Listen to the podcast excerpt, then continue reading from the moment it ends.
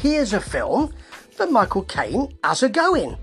Now, maybe I'm wrong, and maybe Michael Caine is just in some better films than than others. But sometimes when you compare the early films, and when you compare um, films like Without a Clue and Mona Lisa and this film with films like Jaws 4, The Revenge, and uh, let's say the Batman movies, perhaps, you know, and blame it on Rio, then it does seem to click in some movies and not in others. And that's what happens here.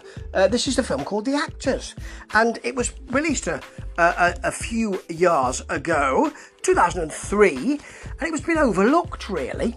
Bit of a shame. And I think that perhaps because it is about actors and the way they feel about themselves, perhaps you have to be interested in the business and in actors or be an actor yourself to really appreciate it. And that sort of limits its appeal, I suppose. The basic story is that it's is set in, in Dublin, and Tom Quirk is um, a, a, starving actor. He's, uh, he's an actor who's not getting very many roles, and he is in a, uh, a terrible production of Richard III with um, Anthony O'Malley, who used to be or had been uh, fairly famous or very famous because he was in an American series. Now has to had to move back to Dublin and um, and take parts in these kind of productions, which are probably about a third, if that, full.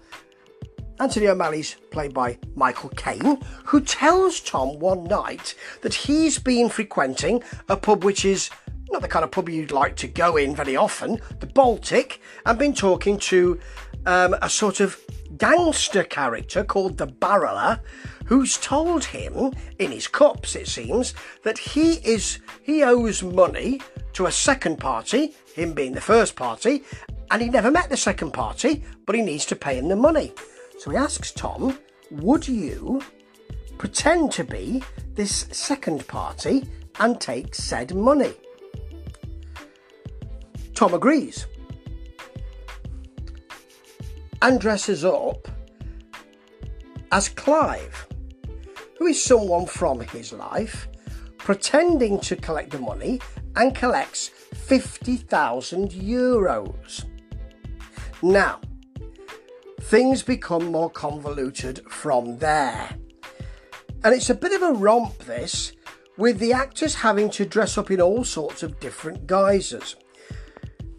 The beauty of this is that the characters who are um, the villains, so the barreler, played by Michael Gambon, in, um, in, a, in a very nasty wig and with a real lack of intelligence, and uh, other um, ne'er do wells are taken in by such quite poor and broad representations of other people, mainly done by Tom, played by Dylan Moran.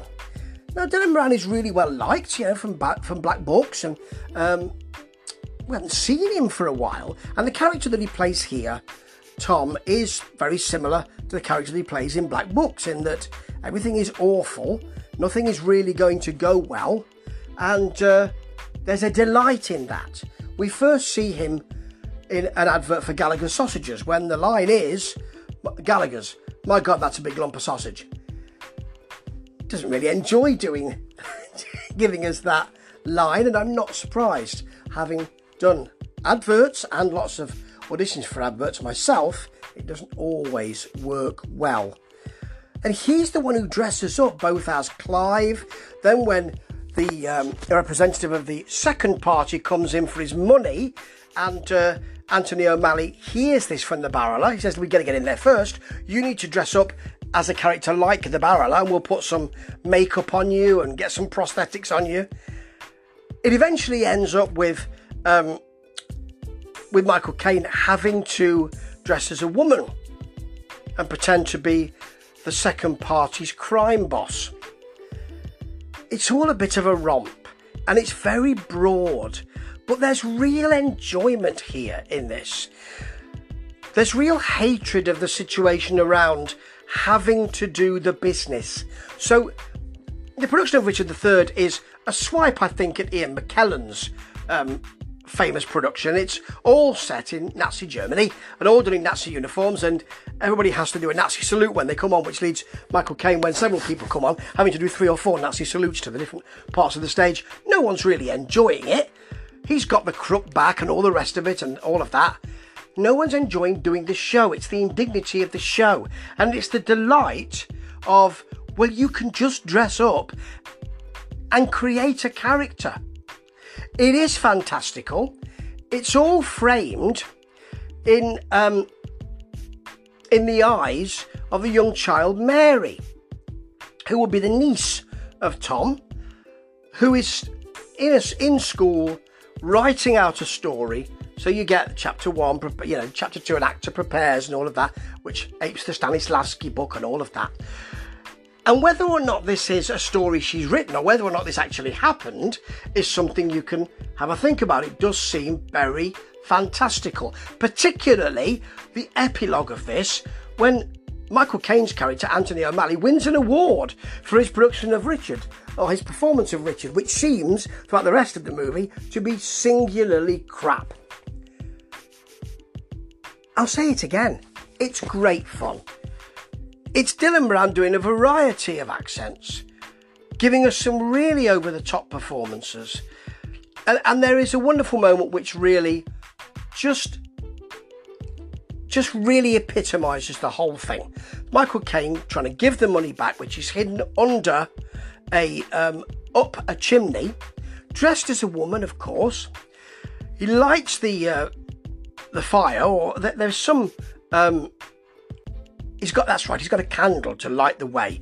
Gives the money over comes out from under from up the chimney and his wig is on fire takes it off. And one of the the nasty guys says you're a bloke. To which Caine replies how dare you? Because these are actors who think they inhabit a role and they really don't. All they do is put a dress on or put a wig on or do an accent and they think they're Marlon Brando. And even Marlon Brando isn't Marlon Brando because the method was just about pushing yourself forward, your own character. So, what is acting? Is it just presenting something? Is it just having a go at something? Is it just demonstrating? One thing we do know is this film takes a swipe at the kind of actors who take themselves far too seriously. It's from a, a, story by, by Neil Jordan. It's produced by, by Neil Jordan, by Neil Jordan, partially directed by Conor McPherson, and, and directed in a kind of um, a kind of knockabout way. You know, there's not much quietness here. There's quite a lot of shouting and and and, and screaming in this. There's not an awful lot of light and shade. This is generally primary colours, and that works for this film. But it's the ridiculousness of the two main characters. The ridiculousness of Anthony O'Malley and Tom Quirk, one who feels he should be, he's a real actor who should be getting far more roles and should be famous again, and Tom Quirk, who, who feels he's a good actor and wants to be given good parts. He's at the beginning of his career and one's at the end. They are, in some ways, composites of the same character, but both of them are ridiculous in their belief that they are great actors. And I should know because I used to be one. So I know what this industry can be like, and it's really good to take the mickey out of it. I think really you do have to know what that industry is, or at least have some idea of the way that the media pushes that industry forward and the way that affects people who are not on red carpets, who are not famous. Apart from that, it's just a lot of bloody good fun. There's a lot of running around. You know, you, you, Dylan Moran has a real likable quality. So does Michael Caine here. He has he plays high status and he's brought down by hubris throughout this movie, and he does that in his more seasoned years so well. I mean, just look at Sleuth. That's a constant high and low status film. There's another one in which he tries, and he certainly does in this. It's fantastic work. He's on a pedestal and he's constantly being knocked off, generally by Dylan Moran, who goes from zero to angry in a matter of a second. And he does that so well.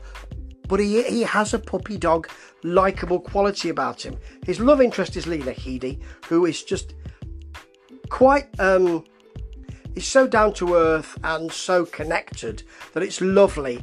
And Michael Gambon is just off the sheet, but also out of his depth the whole time. He tells you he is, and he is. Again, it's immensely likable, and this whole film is. For me, it's a 5 out of 5 because people didn't watch it at the time, and I really think they should go back and do that. If only to see how, in this business, an actor prepares. Ta ta.